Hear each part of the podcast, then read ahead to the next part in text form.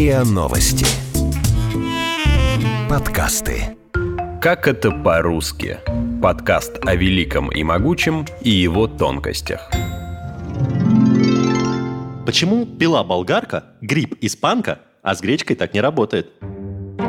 Болгарка – инструмент, полька – танец, а испанка – это пандемия гриппа – Шутку про коронку придумайте сами, потому что к теме эпизода она не относится. Сегодня говорим про этнонимы и катайконимы. Точнее, про то, почему их некоторые женские варианты совпадают с разными предметами или явлениями. Для начала разберемся в терминах. Амонимы – это слова, которые совпадают по написанию и звучанию, но отличаются по значению. Например, ключ – как то, чем открывают дверь, и ключ – как родник.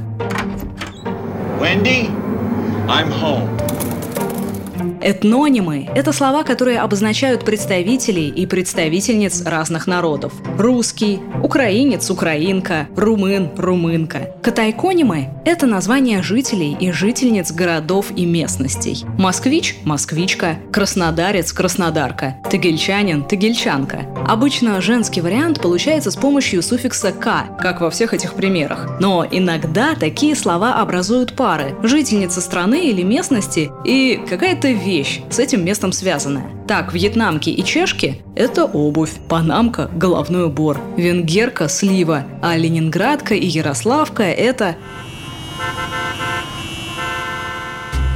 Вообще у суффикса «к» много значений, и образует он не только феминитивы. С его помощью получаются слова, которые обозначают действие, например, вспышка, попытка, результат действия, типа записка, настойка, предмет для совершения действия, задвижка или терка, и уменьшительно-ласкательные, например, детка. А еще он помогает заменить длинные словосочетания на короткие существительные. Сталинская квартира – Сталинка, а санкционная продукция – санкционка.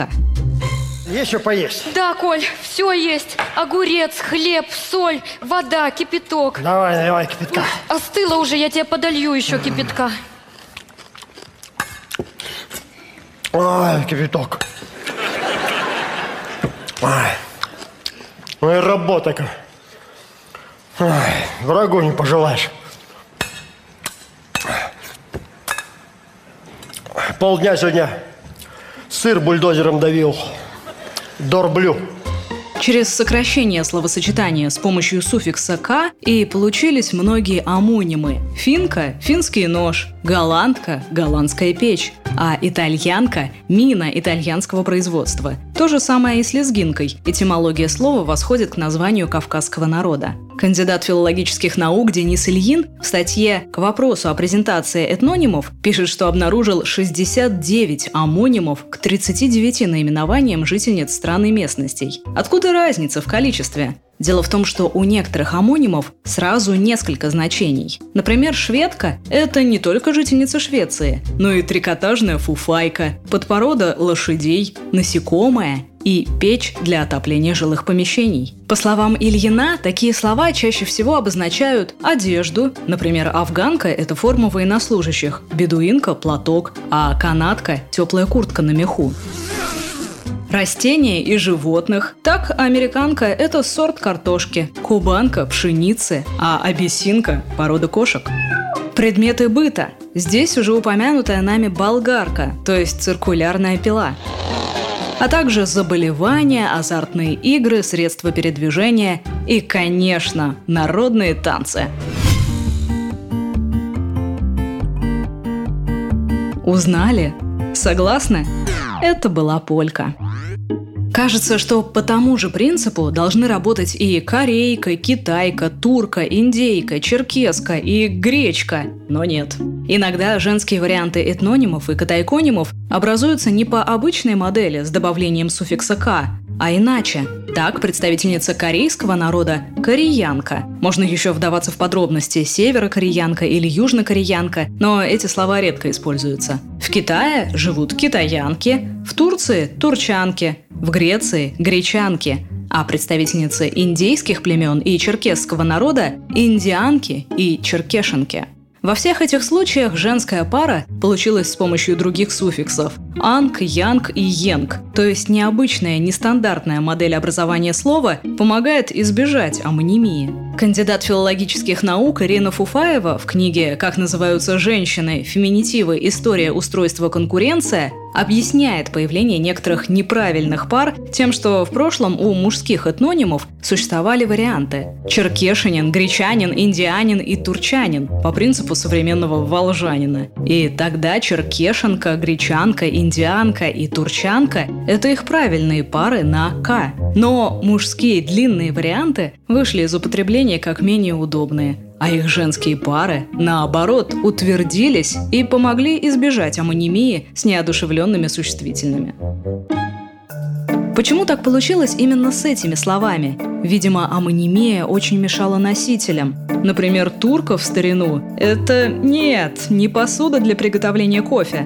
Давайте послушаем фрагмент из сочинения Александра Пушкина «Путешествие в Арзрум» во время похода 1829 года. Я заступился за бедного турку и на силу привел его, изнеможенного, истекающего кровью, кучки его товарищей. То есть турка – это турок. Вот почему так необходим был отличный от этого слова женский этноним. Но еще интереснее история китайки и китаянки, которую рассказывает в своей книге Ирина Фуфаева. Конечно, при слове «китайка» современному человеку приходит в голову яблоки. Но в 18 веке так называли ткань. Сначала шелковую, а потом и хлопчатобумажную, которую массово везли в Россию. Логично, что из Китая. Когда в начале 19 века Точно такую же ткань научились производить и в России, ее продолжили называть китайкой, а сами фабрики стали китаечными. В результате получилось, что китайка долго означала едва ли не хлопчатобумажную ткань в целом, по принципу современных памперсов или ксерокса.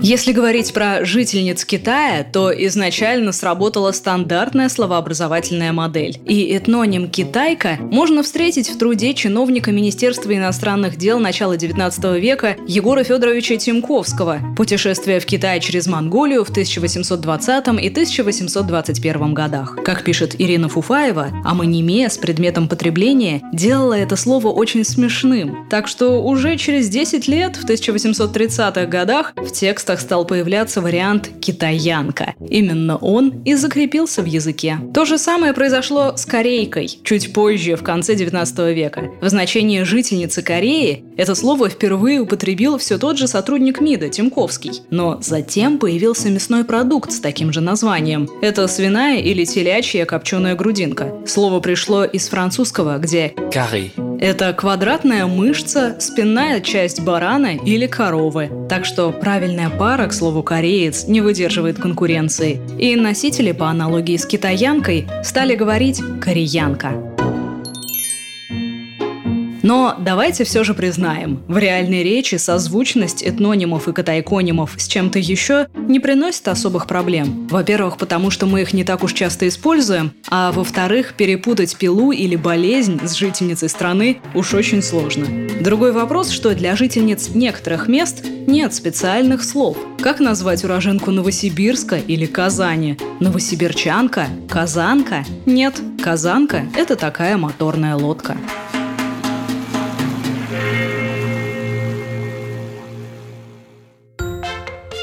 Вы слушали эпизод подкаста «Как это по-русски». Подписывайтесь на подкаст на сайте ria.ru в приложениях Apple Podcasts и CastBox. Комментируйте и делитесь с друзьями.